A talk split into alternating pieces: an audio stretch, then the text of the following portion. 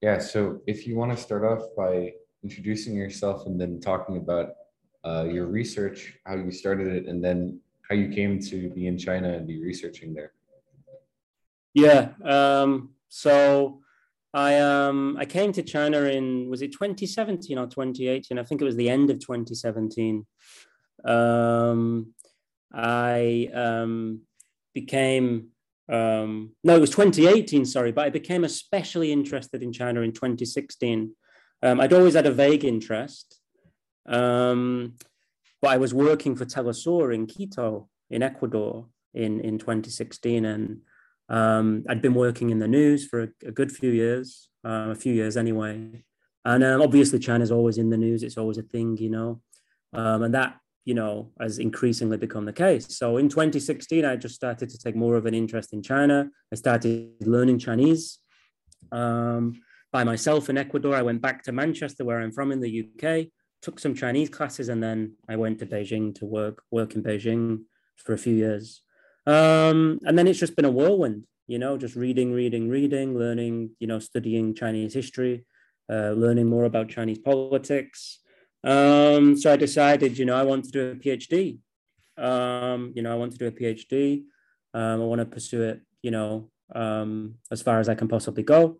At the minute, I'm actually doing a second master's degree, a second postgraduate degree in China studies, contemporary China studies. Um, and next year, I plan to, I intend to, um, yeah, pursue a PhD in China, in the mainland, or possibly Hong Kong. We'll see. Awesome. Um, it was very cool the, the path that you've taken to get there. So I'm curious about. I've read a little bit of your research um, with respect to like some of your writings that you've put out. Um, I read the article you wrote recently for the Diplomat on the changing nature of of workers' conditions in China. But I'm curious about with respect to like political economy um, and researching political economy specifically in the global south like what have been the biggest uh, aspects of your research that you've encountered and developed more by being in china what have you seen there with respect to the political economy the, the changing political economy of china um, well, like I said, I well, I've lived. I've actually lived in a few places in the global south. I, I lived in Indonesia, and I lived in Ecuador, and now obviously China, which I still consider part of the global south, um, even though geographically it's kind of in the north, or much of it is in the north, you could say, because it's such a huge country, you know, even and the, the you know there are climatic differences too. Um, but I mean, I like I said, I came here in 2017. I think there have been huge shifts in the Chinese political economy, obviously. Uh, to say, I mean, that that's you know putting it lightly, right? Um, if we go back to the Mao era, of course, and then the, the reform era, uh, we're talking about a revolution in itself just just through that transition. But even during the reform era there have been huge huge changes in the 1980s the, the, the economy of china in the 1980s was very different to the economy of china in the 1990s um, in the 1980s the economy of china was highly decentralized um, to the point there was actually a fiscal crisis at the center um, in terms of the center's capacity to tax to, to, to accrue taxation um, so in the 1990s, there was a there was a fiscal what's called fiscal centralization, where the center um, started to implement policies to accrue accrue um, finances from from the localities. I mean, to understand the Chinese political economy and Chinese politics more generally, you have to understand the division, the divisions, and the conflict between the, the central authorities and the local authorities between centralization and decentralization. And this, this is a, an ongoing theme within, within, within Chinese politics. And at the moment, of course, over the past decade, we've seen a reassertion of centralization, um, both in, in politics, also within the economy too, through um, the um, you know the increasing influence and power of the state-owned enterprises um, and as part, I think, of a broader project too. So I came, like I said, I came in 2017. About I think that's, ha, yeah, halfway through the, the, the era of Xi Jinping, um, as this has been unfolding. You know, but of course, you go back to the beginning of this century. China joins the WTO, um, and that's a huge, you know, that's an enormous moment. You know, that's completely um, transformed um, Chinese society, Chinese politics, the Chinese economy also. Now I think what we're seeing is a kind of response to some of the excesses that that um, that decision to join the, the WTO caused. Um, yeah, I mean, if you have more specific questions, I'd be happy to answer them, but it's a big question, a general question too. Um, what I'd say is at the moment, we, we, we're, we're, you know, we're experiencing a, a period of, of centralization in China for sure. Well, I think so. I have a lot of questions, and I think the first one would be to what extent, uh, as you mentioned, Xi Jinping or Xi Jinping thought is playing a role in the re-centralization or return to something before the the, the Deng period, I guess. Um, so that would be kind of my first question. And then kind of going off of that would be like China's changing position within uh, the world system. There's been a lot of writing recently about um, whether China is semi-peripheral or moving towards the core, or you know, it's changing status within the world system. So that's kind of a curiosity as well. And I think that relates to this conversation about China's developments and whether it's undergoing a similar process as a Western nation, whether it's doing something special. Um, and this kind of relates to like debates about whether China is, of course, the long running debate about whether China is is capitalist, but more, you know, contemporarily also whether it's an imperialist country, which I don't think either of those things are true. And I think there's a reason within like a world system analysis that that's not true. So that's kind of what I'm I'm curious about. Yeah, that's a good question. Um, and it's a semi-peripheral country without a doubt. It's not. It's not part of the the core. Um, anybody who, who goes to China and travels to, through China will tell you that. You know, there are really two Chinas. There's an urban China and a rural China. Um, and even then, on a geographical, you know, on a geographical level, you go to the northeast, it's a different, a different world to to to to the world in Beijing where I lived. No, few people think of China deindustrializing, but during the Deng the Deng era, the northeast deindustrialized. It was one of the industrial heartlands of the Mao era, um, and it deindustrialized in the 1980s and 1990s. Um, you go to the west, Gansu province, as a per capita GDP comparable to Botswana. Um, you know, there are there are parts of West China that are very poor, and then of course within these poorer regions of China, um, you also have that urban-rural division too. So there's a lot of uneven development in China. This starts really in the 19th century um, with imperialism, actually, with the British, the First Opium War. Um, and of course, though, the, the imperial powers in China at the middle of the 19th century, they opened up the treaty ports, right? Hong Kong, the east, the coastal regions. Those are also the areas that happen to be wealthiest today. Now, there are domestic policies which have contributed to that for sure, especially during the Deng era. But still, if we take a, you know, a kind of, you mentioned world systems theory. So if we think in terms of the longue durée, we have to try to make this connection. And there is research on that. There is research on um, how imperial um, like imperialism in 19th century China has contributed, has influenced and impacted its development, particularly in the 1980s after, after the reforms. Um, so yeah, so there's many Chinas actually. A moment ago, I mentioned two Chinas, a division between the rural and urban, but it's a vast country and it's still developing. It's still very much developing, you know. Um, there are huge differences in, in development status. There are huge class distinctions, of course, and there are regional, massive regional disparities as well. Um, so yeah, you mentioned, um, you asked about um, China's role in the world system. I said, and I, you know, I'd like to reaffirm it's a semi-peripheral power. But in the 1990s, it was still very much a peripheral power. Um, it's very, it's moved into the semi-periphery really um, this century you know, the beginning of the century, it started to move into the semi-periphery. And what is the semi-periphery? The semi-periphery is a, a country with a combination of core processes and peripheral processes operating at the same time, right?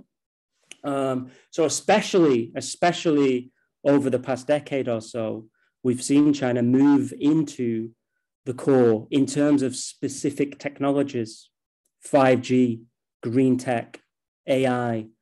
You know, this is part of a state-led project made in China 2015. It was called. They don't use that um, that name much more in China because of the pushback and the aggression by the United States. But it's still there. It's a you know a statist development developmental model, um, import substitution, um, a lot of subsidies for core technologies and so on to try to move China up into the core in these technologies, which is succeeding um, in some fun, you know, fundamental um, areas. It is, um, but that doesn't change the fact still that China is also exploited. There's wonderful research by Minqi Li, who's a Chinese uh, part of the Chinese New Left. He wrote a very, you know, strong empirically, um, you know, a, a strong um, book and also a piece for the monthly review. Um, I think about two years ago, or maybe it was last year, with a lot of empirical data showing how China continues to be exploited by the core, by Japan and you know Europe and the United States. And he does it through um, when we think of imperialism, for example, we also have to think in terms of value change, right? We have to think um, in terms of commodities and the technology embedded within those commodities. So for decades, China's just been, it's literally, as you know, as everybody knows, it's been a cheap pool of exploitable labor um, where multinational corporations, through lax regulation in China, um, I have to say as well, have been able to exploit rural migrants and exploit the natural environment. Um, and mo- basically monopolize, um, you know, um, basically, yeah, a form of monopoly capital operating in China almost, right? Um, with, with, like I said, with profits accruing in, in the global north um, in the West and in Japan and so on. Um, that is currently, I think, the current um, the current government, uh, the the Communist Party, I should say, is is is attempting um, to to break that chain of dependency. Whether it will be able to, I mean, it appears it it, it is currently. I think the process is unfolding as we speak, but uh, the blowback um, not even starting with Trump prior to Trump, but intensifying under Trump, um, has made clear um, how high the stakes are. Um, so it's an interesting time to be in China. You know, we're at a, a very, very dangerous historical moment. Um, but it's also interesting because you, you know, I think the, the project we've seen in China over the past decade or so, which Samir Amin um, called, you know, a sovereign project, essentially, um, or the attempt to develop, to build, to affirm a sovereign project. Um, I think that's that's what's happening. That's what's happening at the moment. And I have my own criticisms. There is a class struggle in China. Um, we can't generalize and reify. There are different interests, including within the party and across the society of 1.4 billion people. Um, and it's open. It could go in multiple directions. You know, there are different interests, powerful interests, vested interests within the party state. But at the minute, um, certainly vis-a-vis imperialism, um, you know, we, I think we are seeing that attempt to delink. Um, and technology, of course, is very much central to that. As uh, more recently, over the past year, I'd say, uh, food sovereignty also, food security is becoming a big one, which of course reinvokes the idea of the land. Yeah. Does that answer your question? Yeah, that was a great answer. But at least uh, I think, you know, another question, which is uh, obviously you mentioned the, the current crisis right now in the world. And I wonder how the, the ramifications of this have, have been for, for, for China. So, I mean, first of all, what has China's general response been? Uh, and what do you see as the approach it's taking to the crisis with Ukraine.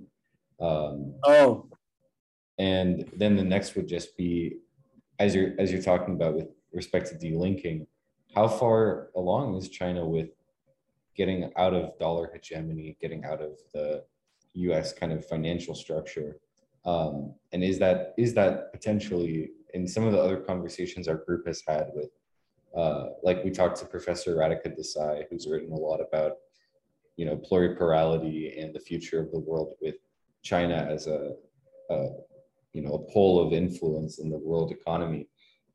and I wonder, from your perspective, how far along that is, uh, how much is, how much more there is to go, um, and kind of what the shifts within, as you've been describing, the shifts in in political economy towards a a delinked China, like the ramifications that will also have for the world, for the United States, and for this opportunity for a, a pluripolar world where the global south can kind of act in a more independent manner.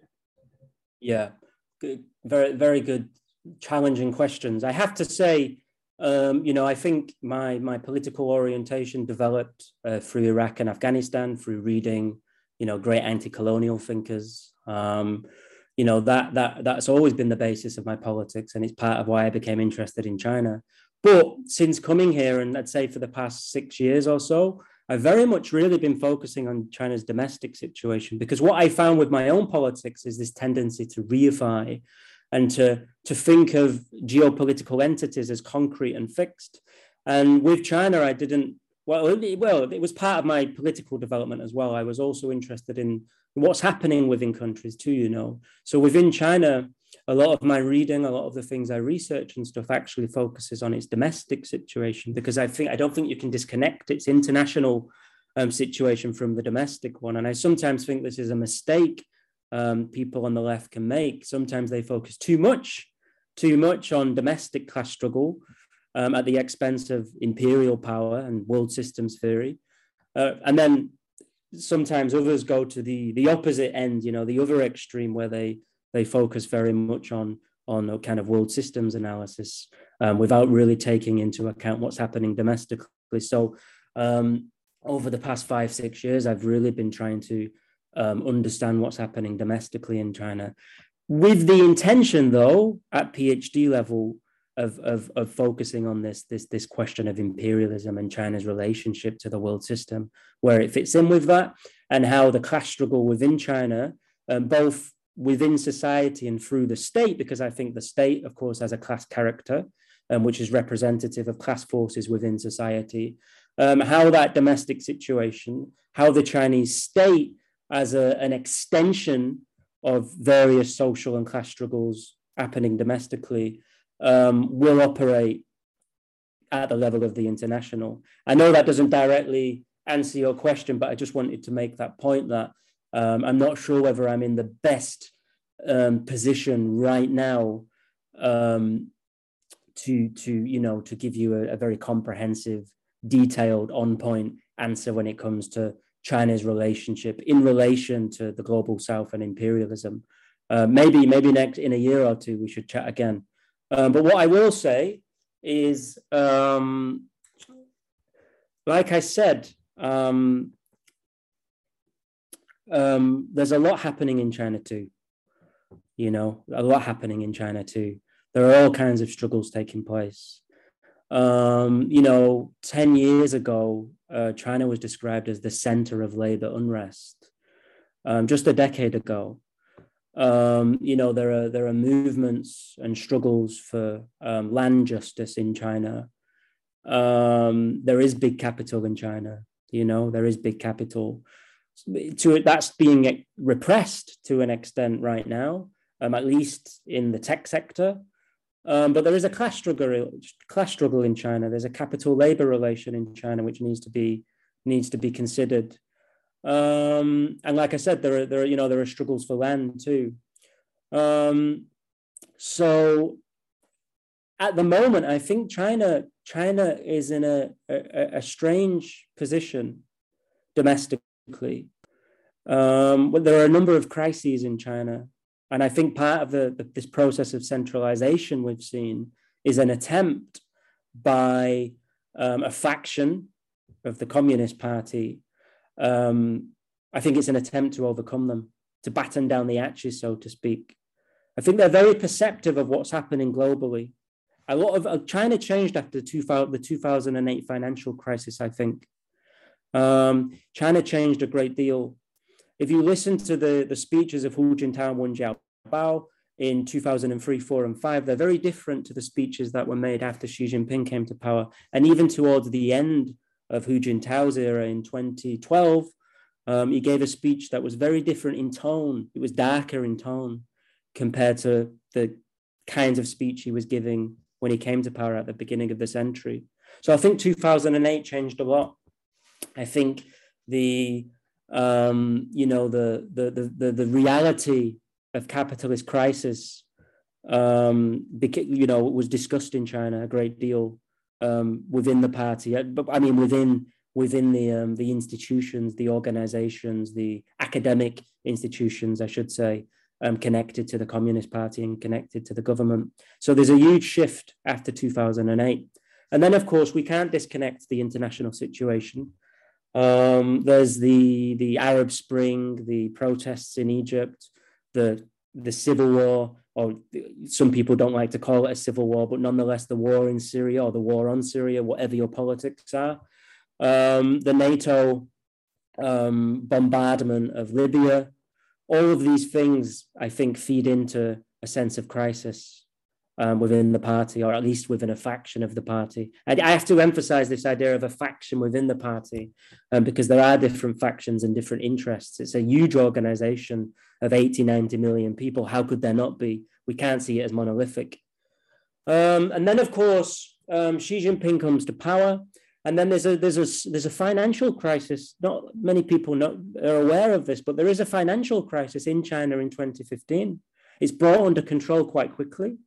But um, on, you know, it's, it's a financial crisis on the Shanghai Stock Exchange, um, which also um, reaffirms this idea of centralization, reaffirms this idea that capital is getting out of control. Um, so you see all kinds of controls placed on capital flows in in and out of China, for example. It's hard to send money home. Uh, not hard, even for me. You know, it's it's it's a it's a ball ache. I should, I could say to you know send money back to the UK if I want to do that. So there, there are controls on capital leaving the country because, of course, there's a lot of wealth being leaving China too um, during the reform era, um, which is also considered a risk. Um, so after 2015, we again we see this this uh, intensification of this process of centralization, and then 2017, you know what happened then, right? 2016, Trump is elected. The trade war is launched in 2017.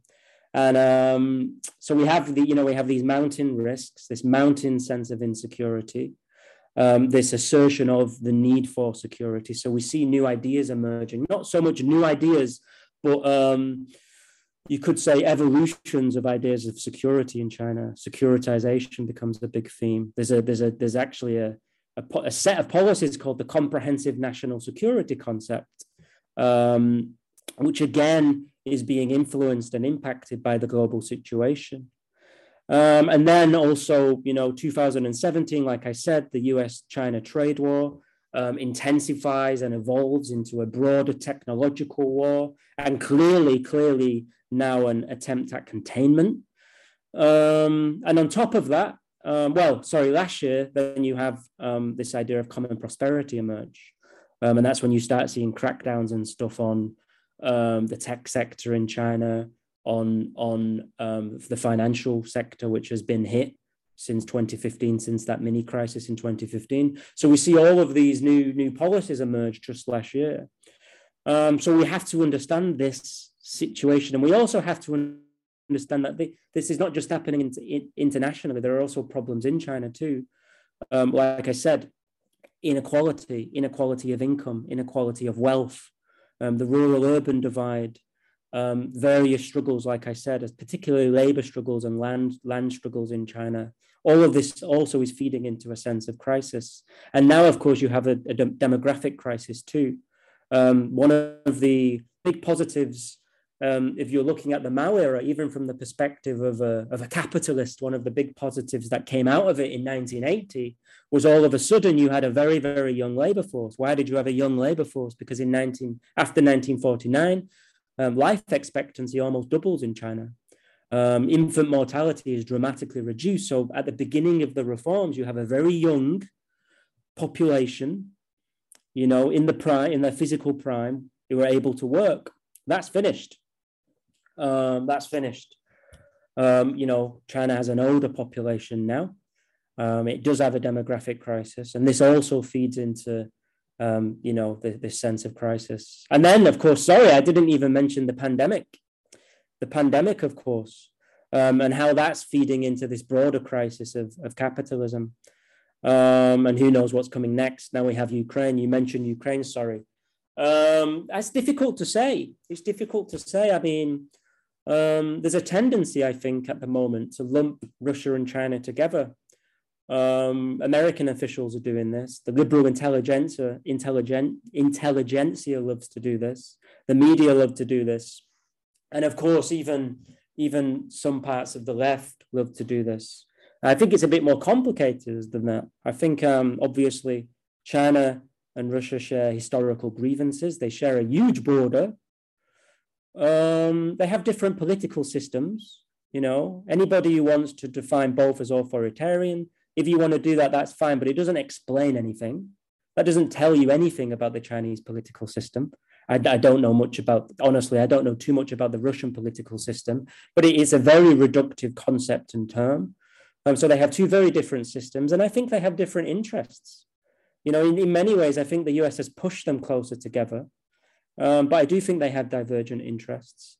Um, and I don't think it's in China's interests. Um, I don't think this, this intervention or invasion, this war in Ukraine, is in China's interests at all. I mean, just on a material level, it's not. Uh, you know, in terms of food, food security, it's not. Um, you know, a grain prices and obviously the the impact it's going to have on global economic stability.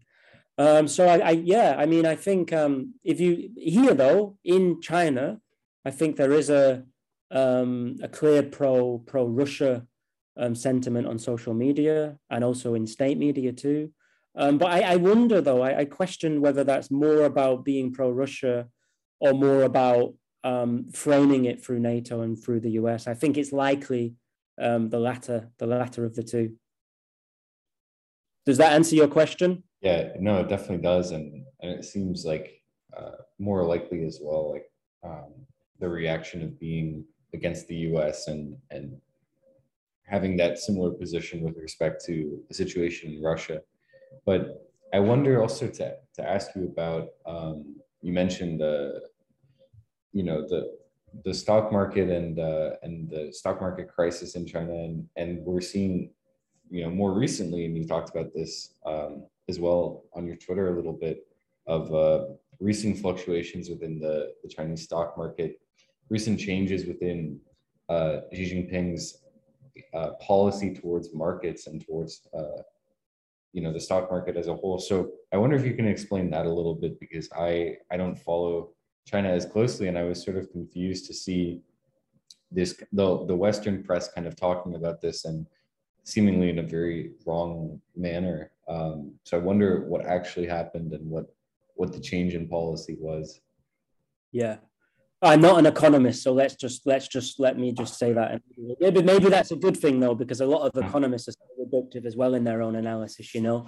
Um, but I'm not an economist in any by any stretch of the imagination. I am um, um, preoccupied with political economy now. Um, after going through some years of being lost in a kind of identitarian universe, you could say, um, and I, you know, I, I, I think that you know the the the the power of a political economy approach is that it takes materialism into account, right? Um, and and that that I think is really important, just as a mode of a tool of analysis, you know.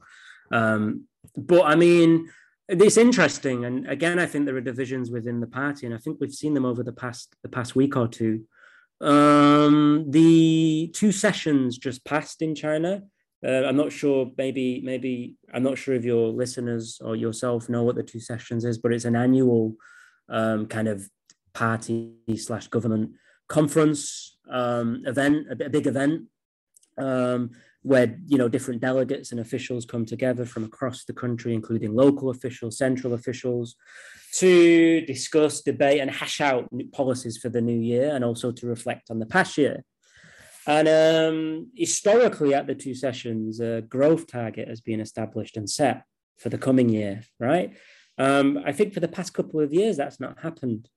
Um, probably because of the the the the, the coronavirus uh, and the crisis um, that cause. but also I thought, and I still think to an extent, I certainly I know there's a faction um, within the party who, who believes this because it's it's it's it's it's literally it's discussed quite a lot in China. The idea, the need for more balanced growth, which means lower growth, um, because growth, high growth in China means as as meant over the past few decades, especially since two thousand and eight, um, stimulus, um, which in practice has resulted in infrastructure building.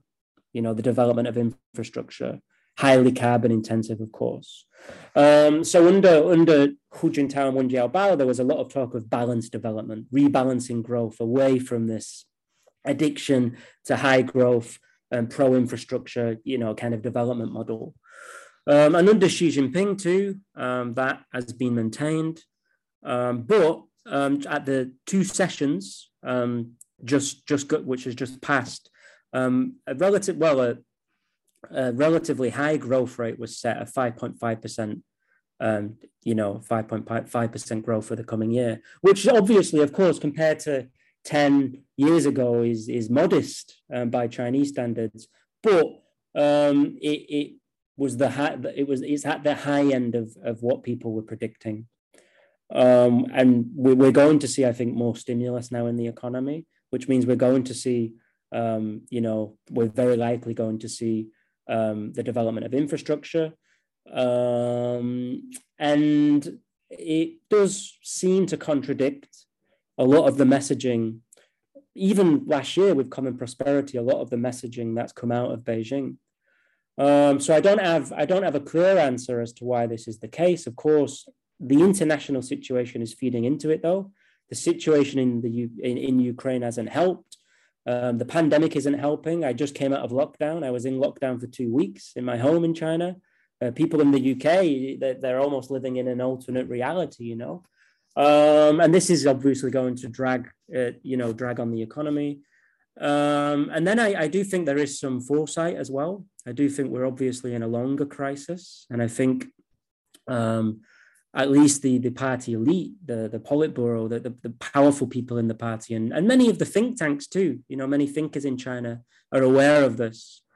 Um, so I don't I don't have a clear answer to your question, but I was kind of surprised by that high growth rate, um, and that does suggest that um, some of the messaging and policies that were unleashed, you could say, last year, um, that gave a lot of people hope for an intensification in the attempt to rebalance China's economy, to put it on a more sustainable footing, um, to you know um, deal concretely with some of these distortions that have emerged over the past four decades, um, and many of the inequalities that have have come out of that.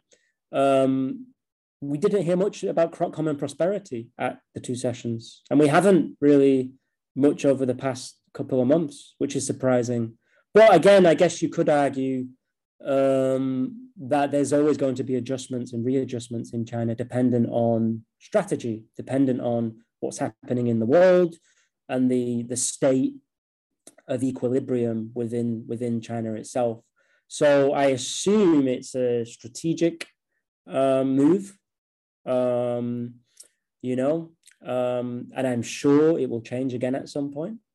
But the question I have then is if if if if we're in a crisis, if we're in a longer crisis, and if this is the response whenever um, the crisis becomes more visible, more present, more threatening, um, then how will it be possible um, to truly, truly um, reinvent the Chinese economy, which is which is what a lot of people think is necessary, including people within China.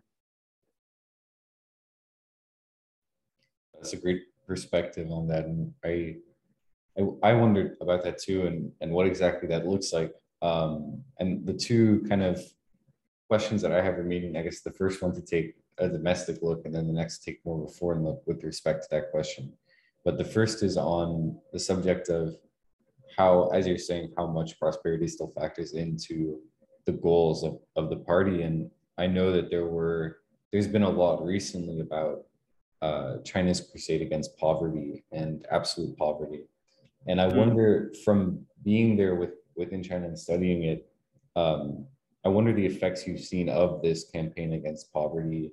Um, you know what the progress has been and and how it potentially uh, attests to something different being done uh, within China in terms of a different style of development. So I'm, I'm more curious about that personally and, and how far the government has gone to abolish uh, extreme poverty. Well, it's gone very far, hasn't it, in abolishing extreme poverty? I mean, the the the, the figures are staggering, and even even critics of China find it difficult to argue argue against that, right? Um, I have I have heard I have read um, criticisms of of the, the, fact that hundreds of millions of people are no longer in poverty today in China uh, compared to um, you know the 1980s. But um, I mean there are criticisms out there, but they tend to deal more with nuances. I mean generally speaking, it's broadly considered um, you know to be a, a huge huge huge success story. Um, I mean, I don't think I'm the person to to ask this question. If you want, you know, nuances and details and stuff, I I have recently become very preoccupied with the land question in China. Um, but I mean, very recently, and it was actually Samir Amin who got me interested in this question because I, have been reading a lot of his work, and um, you know, obviously the China's revolution was a land-based revolution. It was in a, a rural, like a a peasant-led revolution. Um, and there are so many contradictions within the land in China, within how the land is managed, within land politics, and so on, that it's very hard to even make sense of it. So maybe maybe we can chat again at some point in the future when I've explored um, this huge, huge, huge area more. But what I will say is, um, I'm mostly based in urban coastal regions at the moment. Um, you know, I've done some traveling in China, but then the, the coronavirus actually has kind of limited that over the past couple of years, to be honest. Um, you know, I've been to the Northeast though, which was, like I said, that was one of the um, the center of the proletariat, you could say, during the Mao era. Um, today, it's struggling economically. It's deindustrialized in in many ways. Um, and you know, um, I think a lot needs to be done there. A lot needs to be done there. Um, you know, you might compare it to some of the, you know, in, in the US, uh, you, you know, what do you call it? The Rust Belt. Some people call it the Chinese Rust Belt. Um, so that, that there are there are social problems there and so on, which you may not find in many other parts of China due to that, due to those legacies of reform. I'm not sure what the particular policies are. I'm sure there are policies to attempt to solve this this um, social crisis in the northeast. Um, but you we also have to. That's my point. We also have to recognize how big China is and how it's governed differently across space. Like different regions almost have. I don't want to say they have different political systems because that would be a stretch. Um, but there are huge distinctions and differences um, across regions in China, and there are different political economies you know, Inner Mongolia, for example, is a coal-based um, economy, um, you know, um, which means, you know, there are hundreds of thousands, if not millions of jobs tied in with the coal sector, heavy industry. Um, now you go to where I am in Suzhou, which is close to Shanghai, and it's a it's a service sector economy. Um, Shanghai and Beijing are massively service sector. You know, they, they are the, the, the, definition of service sector economies. And then, of course, there, there are agrarian economies too. There are agricultural economies. China still has, despite all of its urbanization, still has has a huge, huge, huge agricultural sector. Um, and of course, there are different types of poverty built into these different political economies. Um, so Beijing, for example, is in terms of per capita GDP, is one of uh, China's wealthier wealthier areas. But there's still some forms of poverty there. I was actually living in a hutong, which is like a traditional Beijing neighborhood, a quite unique place to live. Um, I mean, you only find them in Beijing. And, um, you know, my next door neighbor, you know, I would describe as in relative poverty, you know, relative poverty uh, in terms of the, you know, the living, the living, um, the living life quality and so on. Um, and then, of course, a lot of the urban poverty in Beijing will be experienced by rural migrants who um, work in the city, but they lack a rural, uh, sorry, an urban hukou, which is like the, the passport system in China. Um, therefore, they're denied um, certain key rights uh, in social welfare and so on. So the urban rural divide is huge. But there have been big reforms in the hukou system too over the past decade or so. But it depends where you are. Again, in Beijing, they're very strict. In Shanghai, they're very strict. Um, but maybe in some smaller Chinese cities, they're more open to rural migrants moving there and establishing establishing a life there. So I'm sorry, I know that doesn't answer your question at all. I think it's it's a difficult one to answer just because of the size and the the scale and um, the differences within China and how it's governed and managed and and so on. And the, yeah, the, the uneven development, I'd say. Um, it's not just it's not a you know it's not a, a wealthy urban economy. That's not China. You can't think of it in any you know in in unit in a unitary way. Um, you know it, it's it, it's it's obviously moved into the semi-periphery like we we discussed already, but um, it also has legacies of uneven development which have been produced by that longer history of imperialism. And not just imperialism but what imperialism did um, how it distorted chinese development. And even also you could say um, well certainly say some of the policies uh, um, introduced during the mao era and afterwards too. Um, lastly i would say the, the anti-poverty campaign um, was it last year or 2020, right? They, the Chinese government announced that it had abolished effectively extreme poverty. Um, this is not an area I've looked at in, in tremendous detail. I do have a couple of friends who have worked on the anti poverty campaign out in the West. Um, in fact, um, one, one woman I know here in Suzhou um, worked on, I think she spent a year working on an anti-poverty campaign in a rural area in Suzhou, which was um, essentially a program to transfer people from the West to cities in the East. Um, they had some kind of exchange um, where they can, you know, access urban environments, be provided with a job, and so on. It's very, it's very multifaceted. There's all kinds of programs. You know, when you think of the anti-poverty campaign, people tend to think of it in monolithic terms. You know, but there's all kinds of initiatives and solutions and programs happening at a very local level too. Um, and it's clearly, it's clearly, look, it's clearly um, succeeded in its in its um, overall um, goals, I think. But there are lots of contradictions built into it. One of them being sustainability. So one of the things I've read is um, how yes, people have been lifted out of or people have um, moved out of extreme poverty, but is there a sustainable kind of architecture in place to make sure they never fall back into poverty again? Um, another is, um, in many ways, it was you know applied in a very top-down fashion. So um, you know you you have people in rural communities, for example, who may not want to engage with or participate in or be shifted, moved effectively from from the place they grew up, from their community and so on. But in some cases they were, they were, you know, essentially forced into urban communities, like nice apartments from what I hear in, in many cases that had been built specifically as part of this campaign. But of course that that um, might conflict with somebody, you know, a group's particular interests. But so there's a lot, it's, it's a big question again. Um, with a lot of confusing information, you know, contradictions, I think, uh, conflicting um, narratives and so on. Um, yeah. And, and kind of on a similar note, I'm curious about what you wrote about recently uh, about the workers' struggle, um, the emerging, uh, you, you know, you talked about the 996 campaign, for example, uh, which is against a, a certain style of living um, and a certain overworking um, that's become become prevalent. And so I wonder your perspective too on that.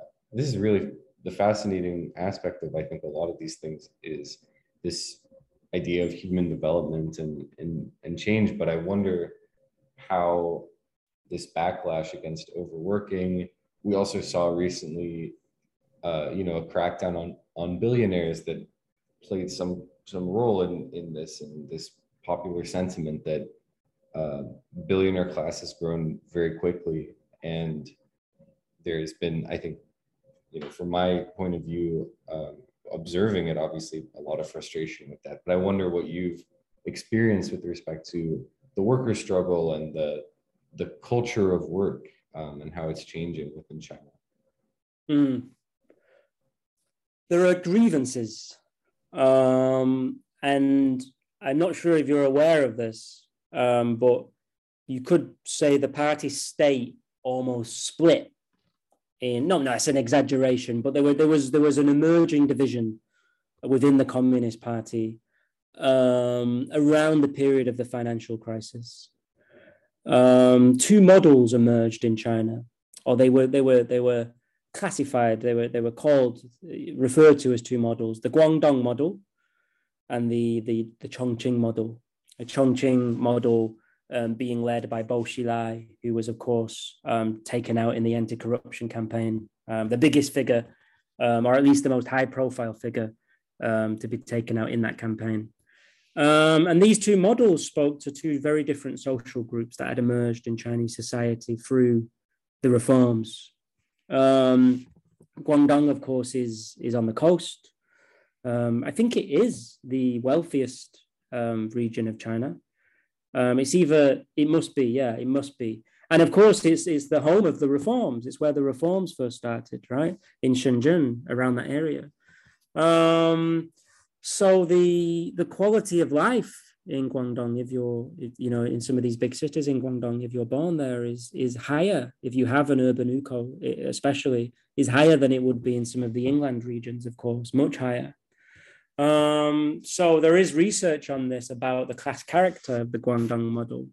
Um, I'll send you I'll send you a paper that I think a lot of people should read um, because it, it, it really does it really does um, bring into sharp focus the cleavages as well um, within within the party and within the people within the, within the people as well within within the Chinese population um, that have that have occurred and intensified um, due to decades of reform and opening. So Chongqing, of course, is in the west, far away from the coast, very much inland, an inland province. And um, up until, I'm still poorer, but uh, up until um, more recently, very recently, um, was you know significantly poorer, a different a different political economy, um, with different industries and so on. Um, so whereas Guangdong is, you could say, is a lot more integrated into global finance capital, or has been historically, whereas it's you know been a lot more in, integrated in um, global commodity and value chains. Um, a lot of the multinationals, of course, Foxconn being a big one um, and a highly controversial one, but also a lot of the textile brands and stuff we we wear in not in China also actually, but across the world have set up shop there in the 1980s, right? In the 1990s, especially the 1990s. Um, so so Guangdong has a, a has a different a different um, a different experience, you could say, of the reforms compared to, you know, a poorer part of the country in the west, England, um, like like Chongqing and its surrounding regions. Um, and this this um, so when Bo Xilai came to power, he, he also spoke of common prosperity. Um, so common prosperity actually is a Mao era term, right? Um, and it's always existed within China on some level, but it became a big thing around this period. The cake debate, it was called. The cake debate being um, the, the Guangdong, I forget the name of the provincial secretary, the party secretary of Guangdong, um, but at the time he said the cake, we just need to grow the cake. We don't need to worry about dividing it. Yeah. Bo Xilai said, no, we need to, the, the cake has grown too big. Now we need to cut the cake and divide it more evenly. Um, but I want to get away from the two figures, these two individuals. I think sometimes we focus too much on these, these two particular leaders, especially Bo Xilai and especially even Xi Jinping now. Um, I think what was essentially happening there is they were speaking to two groups the t- two divergent groups that had experienced reform and opening in two very, very, very different ways. Um, Bo Xilai was articulating um, a set of grievances um, around labor, around the hukou system, um, that, yeah, that, that um, spoke to some of the losers of the reform process. Um, whereas the, the Guangdong model was more a, a reaffirmation uh, of of reform and opening, um, and and more liberal in many ways, economically speaking. Um, I'd actually forgot what your initial question was. Oh, sorry, it was on it was on the billionaires and the, these recent developments right around workers and stuff. So common prosperity and becomes um, part of the language of the Chongqing model. And like I said, the Chongqing model, it's not about just one particular leader. Um, it's about um, these broader, broader grievances uh, and this broader anger that had been building in China for decades um, and continues to exist. Continues to exist. Like I said, there were huge labor strikes in China just a decade ago. Um, there are still labor strikes in China. The delivery drivers I wrote about, um, you know, there's been a, an uptick in activism led by delivery drivers in recent years because they're a very visible part of the, the they're just a very visible presence in, in Chinese society. Um, and of course, they're, they've all, they're also economically exploited by big tech capital too. Um, so again, we have to um, I think when we, particularly now, right now, with what's happening in China, we have to read and try to understand the polit- politics again through this idea of security and insecurity. And ultimately, um, it's a risk. You know, it's a risk to have angry workers. Um, it just is, right? It is. And um, but there's also a relationship between angry workers and the state um, because I, I do genuinely believe there is a faction um, or there you know there are parts of the Communist Party um, that are you know very much pro-worker. Um, you know they, the, the, the legacy of Maoism, the legacy of revolutionary transformation and revolutionary politics in China may not always be clearly visible, but it's still there. Um, and there is a nostalgia too. There is a nostalgia which emerged, especially like 10, 15 years ago, um, for the Mao era. Um, but even today, even today, there's some of that still exists. So I see what's happening now as a rearticulation of some of those grievances. Um, whether it goes far enough, I, I don't know. Um, I find it hard. I, I don't see how that's possible unless um, the Chinese working class and peasantry are also empowered. Um, and I think this will emerge as a huge contradiction in common prosperity. Um, at the moment, you have a faction within the party who I think believe and would, you know, who, who believe common prosperity is, um, you know, the correct direction to take.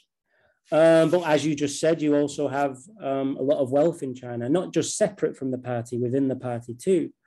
Um, and you know, I think we've seen the, the, the visible emergence of this cleavage um, with Chongqing and Guangdong, but also now, you know, over the past decade. Um, how it develops, we can't really say, can we? Um, but um, you know, it, that I think that will emerge as a as a huge a huge issue, a huge problem. Um, I was very I was very upbeat about the common prosperity thing when it you know when it was first announced. There's a lot of my friends were in China, you know, a lot of my Chinese friends also. Um, but the question is, um, is this going to just be something um, legislated or pushed through in a top-down manner? Um, or will we see, because China is huge, 1.4 billion people across a continental, you know, a, a vast, basically, you know, a, a country of that, that's effectively a continent in many ways. I mean, it's huge. Um, so how do you how do you ensure that it penetrates across space, across regions, across localities, and across class lines. Um, empowerment, it has to be empowerment, right? And then the, you know, what there may be, I think there are ways to do that within China. I think the system as it currently exists, there are ways to do it. Like, for example, um, we have like this will be very alien to any American and any European, but there is a there's a neighborhood committee system in China. Every neighborhood has a as a as a committee that you you can go to with your problems, or they they also oversee stuff. They effectively govern as well, um, but it's at a really hyper local level, so that the party state penetrates very deeply at the grassroots. That's what I'm saying. Um, so if maybe that I don't know, maybe that could be a tool um, you know, to to to implement stuff at the grassroots. But I mean, I, I I'm not sure. I'm really not sure. But certainly, empowerment and class struggle can't be dismissed. We can't just um, view common prosperity as a as a top down initiative.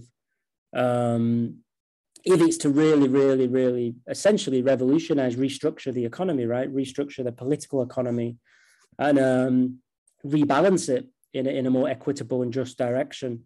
Uh, I think it needs to be twofold: grassroots, um, with a combination of you know state state led developmentalism and initiative. Well, I think that that definitely prompts my last question, um, and just kind of in, in concluding, wondering what the future of this development model is, and it, it's so hard to make predictions. Obviously, I'm not asking you to become a fortune teller or anything, but I wonder what you perceive as the the future of work culture in China, and that I mean that really is the heart of a lot of of, of these questions: is what is the the method of work and labor itself, um, and then on a more perhaps macro scale, uh, like you said, not not focusing too much on the foreign aspects of it, but just wondering, perhaps in the short term, what this new crisis makes uh, for China and like the ramifications it could have in the future. But in addition to that, just in the long run of things, what the uh, rise of China, if you want to put it that way, or the continued development of it as a power that can match the United States will have as an effect for the working class within China, um, for prosperity as a whole, for these uh, initiatives of development and human development in particular. So kind of wondering, I guess, like in a, in a concluding remark, I know it's so hard to make a prediction, but um, to see what the current status uh, has to bear for this this future development, I guess, of this uh, project. It's extremely difficult for any country from the global south, from the periphery, to move into the core, right? That's why it's the core, right? because it, it polices, right? It polices um, through imperial power, um, through financial power, economic power, and um, you know, in, increasingly through through military power. Not increasingly as such, but I, it would appear the U.S. is moving in that direction right now. Uh, it's extremely difficult, um, even for China. It, you know, studying China has made me realize how difficult it is. Um, I don't buy into the the rise of China thing. I mean, China has risen, of course, but I don't think its future is predetermined. Um, I think it's in a, a, very difficult position right now. Um, I think the uneven nature of Chinese development is becoming increasingly clear to me. Um, and the reaction from the US with its financial power, as we're seeing in Russia, which is actually which is, is unprecedented. Um, I don't think we've ever seen anything like it. You know, I don't. I don't think we've ever seen anything like it. Um, you know, dollarization, the role of the, the hegemony of the dollar in the world system. How does China navigate that? I mean, first of all, even though even though I focused on the domestic situation in China at the moment, uh, I don't disconnect the two ever. Um, in fact, everything, everything, every time I read something on Chinese politics, Chinese society, I'm always con- trying to connect it to what's happening internationally. And I think it's actually a tragedy that people try to disconnect them. How can you possibly disconnect a domestic situation from the global situation? So my reading, yeah, my understanding of changes in China over the past decade are very much tied in with that international situation. And I think I think the next 10 years, the next 10 years are going to be really, really, really decisive.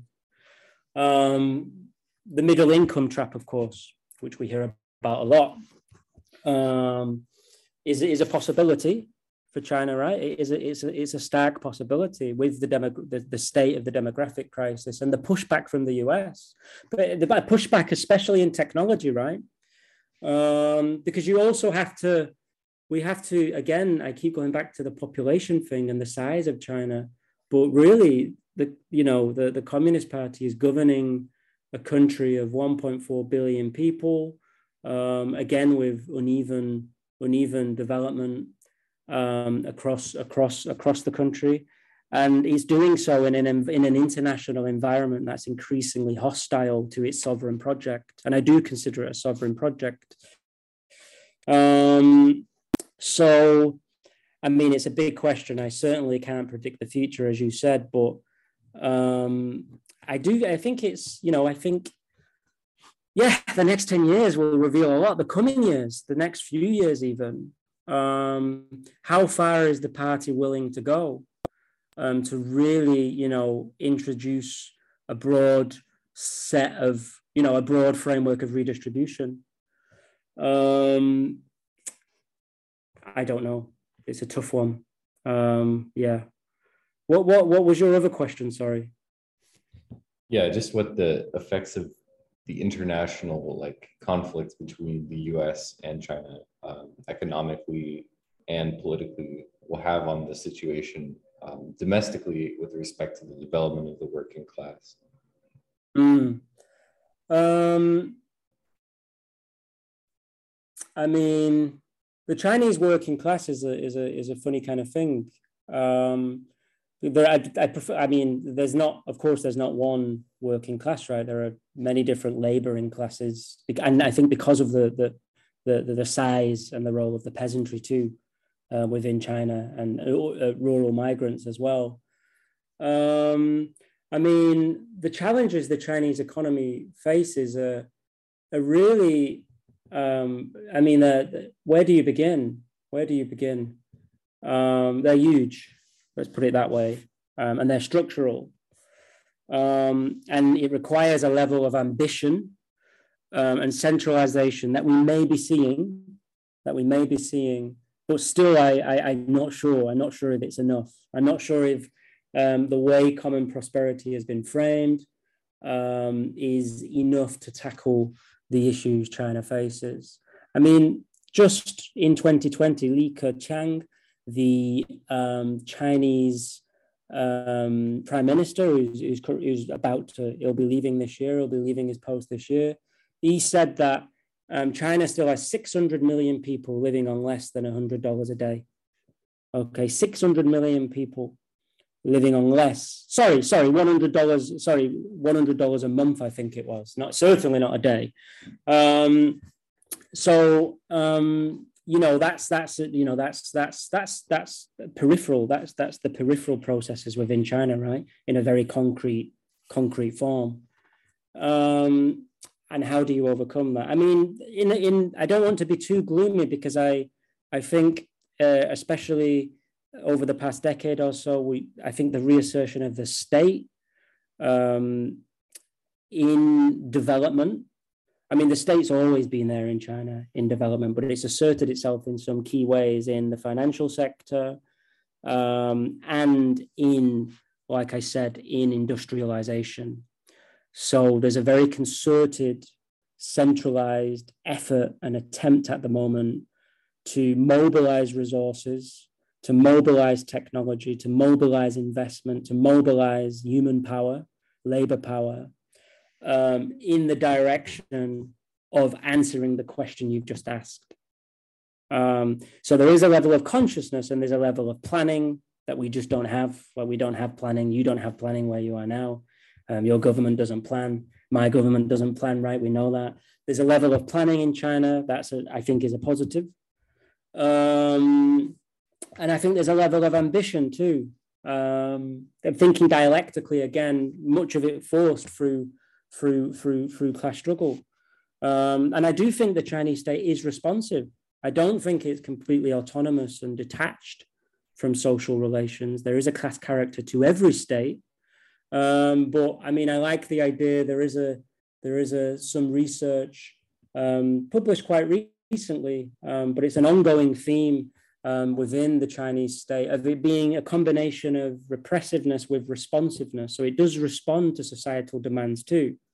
Um, so, I mean, it has the, I think there are tools are there. I think the system is there on some level. Um, I think the legacies are there too. I think the, the, the mobilizational capacity of the Chinese state is really impressive. And we saw that um, very clearly in Wuhan, um, and since since the coronavirus emerged, where the state was able to mobilize um, and unleash essentially um, its its resources, its power, its tools towards a specific goal.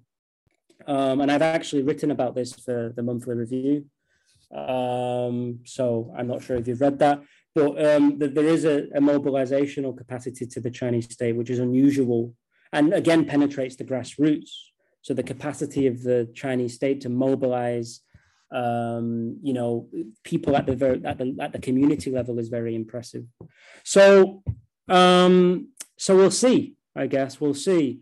Um, what I do know is um, American imperialism um, is is clearly intent on a policy of containment, um, and that is a concern. Obviously, a concern not just for not just for China, the Chinese government, and people within China. I think it's a concern for anybody um, interested in in you know basically just justice in the global south right justice within countries that are trying to delink to break the chains of the american financial project um, which w- was obviously born after the second world war and has really intensified over the past few decades um, but it's, it's going to be a struggle um, obviously. I mean, the, the, the, I, I, say a struggle also because the, the, the, the goals of the party are very ambitious. If you listen to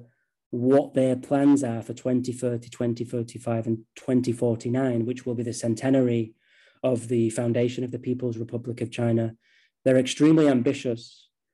Um, and it's unclear whether whether that ambition um, will will become a reality. We really don't know, do we? But I, what I do know is is is West, not just the West, Japan also, and a couple of other countries, uh, very much intent on guaranteeing those ambitions and not met.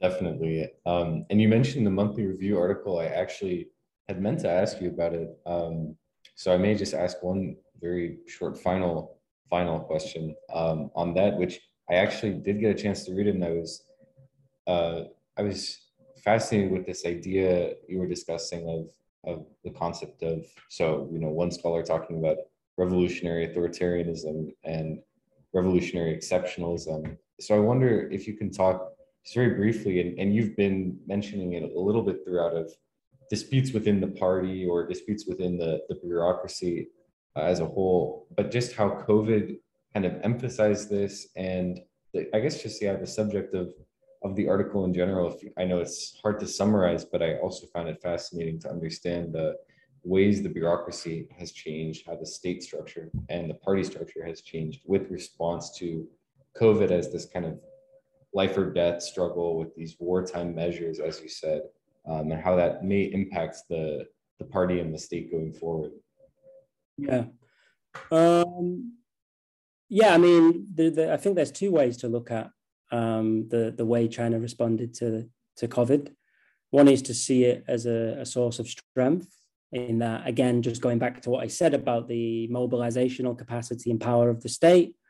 Another is to see it as a sign of weakness in that it lacked the um, institutional institutionalism to deal with it in a in a softer way, you could say, if that makes sense. So um, by framing it as a life and death struggle, it literally was treated as one. I mean, you know, I've lived, I've lived for a few lockdowns in China now, and um, it's, it's, you know, it's taken very, very, very seriously. And I'm a big fan of that. I, I've been, I've supported zero China zero COVID measures, but again, because I think they're necessary because of the state of Chinese development um, particularly in rural areas, um, which were effectively gutted in the 1990s uh, by under Jiang Zemin, essentially. And we've seen, we've, we have seen, um, you know, a rebalancing of growth, more funding for rural areas. Agricultural tax was abolished at the, a number of agricultural taxes were abolished at the beginning of this century. There's also, you know, been more resources directed towards spending on social welfare in rural areas. But the scale of the problem is so vast that, in one way, um, the the assertion of the state and the mobilization of the state during COVID can be seen, and I think it's correct to see it as um, partly a response to some of those weaknesses um, and inequalities within China as well. But the reason I wrote that article is because, um, well, I wrote it for a few a few reasons. One is um, I'm interested in this idea of mobilization, which of course comes from the revolution. It comes from the war against Japan. It comes from class struggle um, during the Mao era. It was a huge, huge, huge um, mode of governance during Maoism, during the Mao era. There were all kinds of campaigns you know, that were that were rolled out as a form of nation building effectively. And I'm sure you can name a few, like there were campaign after campaign after campaign, right? During the Mao era, that's how that was that was one of the, the main the main styles of governance. And it hasn't gone away. Um, you know, it didn't even during the 1980s and 90s and 2000s. It's not gone gone anywhere. And I do find it interesting because when sometimes when people think of the reforms, they think of a complete disconnection from the Maoist past, right? Um, and I can see why a lot of people would think that. Um, it's not unreasonable to think that, you know what I mean?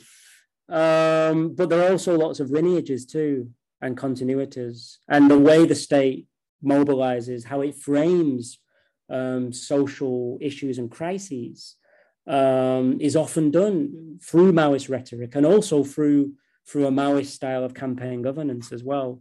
Um, and so I think, I, you know, on the left as well, we need to, or we, you know, if we're interested in China, we should try to make sense of these continuities. And there are there are loads of discontinuities too. Don't get me wrong, um, but still, I, I, do think it's important um, to recognize those continuities as well. Well, thank you so much uh, for taking the time to inform me more about your research and what you've experienced personally getting to live in China.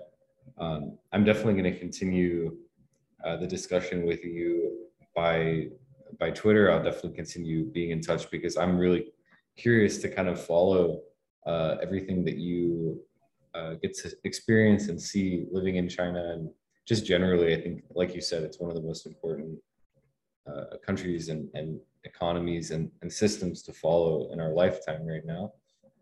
So thank you so much. And I know we can't get to every topic and some are are so large that they're difficult to really even broach, but hopefully, you know, this definitely sparked a lot more um, interest in me and things I need to go and research and learn more about. So yeah, thank you so much for that.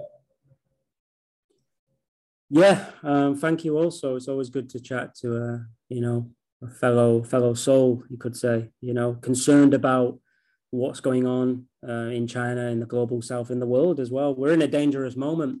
Yeah. We're in a dangerous moment. And, um, you know, I, I, get that sense here too. I, I think China, the Chinese leadership feels they're in a dangerous moment as well. I think they're very much aware of the, the crisis we're in. And I think on an individual level, many of us feel it too, uh, yeah. everywhere at the moment in the world, right? With everything that's happening Right. Um, so it's always good good to uh, you know chat to fellow souls because not everybody you know not everybody is open to talking about imperialism and the world system, right? exactly. Yeah. Exactly. So it's always good to meet someone interested in talking about the world system. Um, th- so yeah, thank you so much and take care. Stay well. Yeah. Look after yourself. Bye.